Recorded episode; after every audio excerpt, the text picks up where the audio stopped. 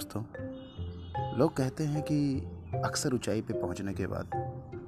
हमें नीचे वाले दिखाई नहीं देते या जो बुलंदियों पे पहुंच जाता है वो अपने से नीचे के लोगों को देखना ही नहीं चाहता इसी अनुभव के लिए जब मैं अपनी छत पर खड़ा हुआ तो मुझे मेरा खुद का भी मकान नहीं दिखा शायद इतना अनुभव काफ़ी होगा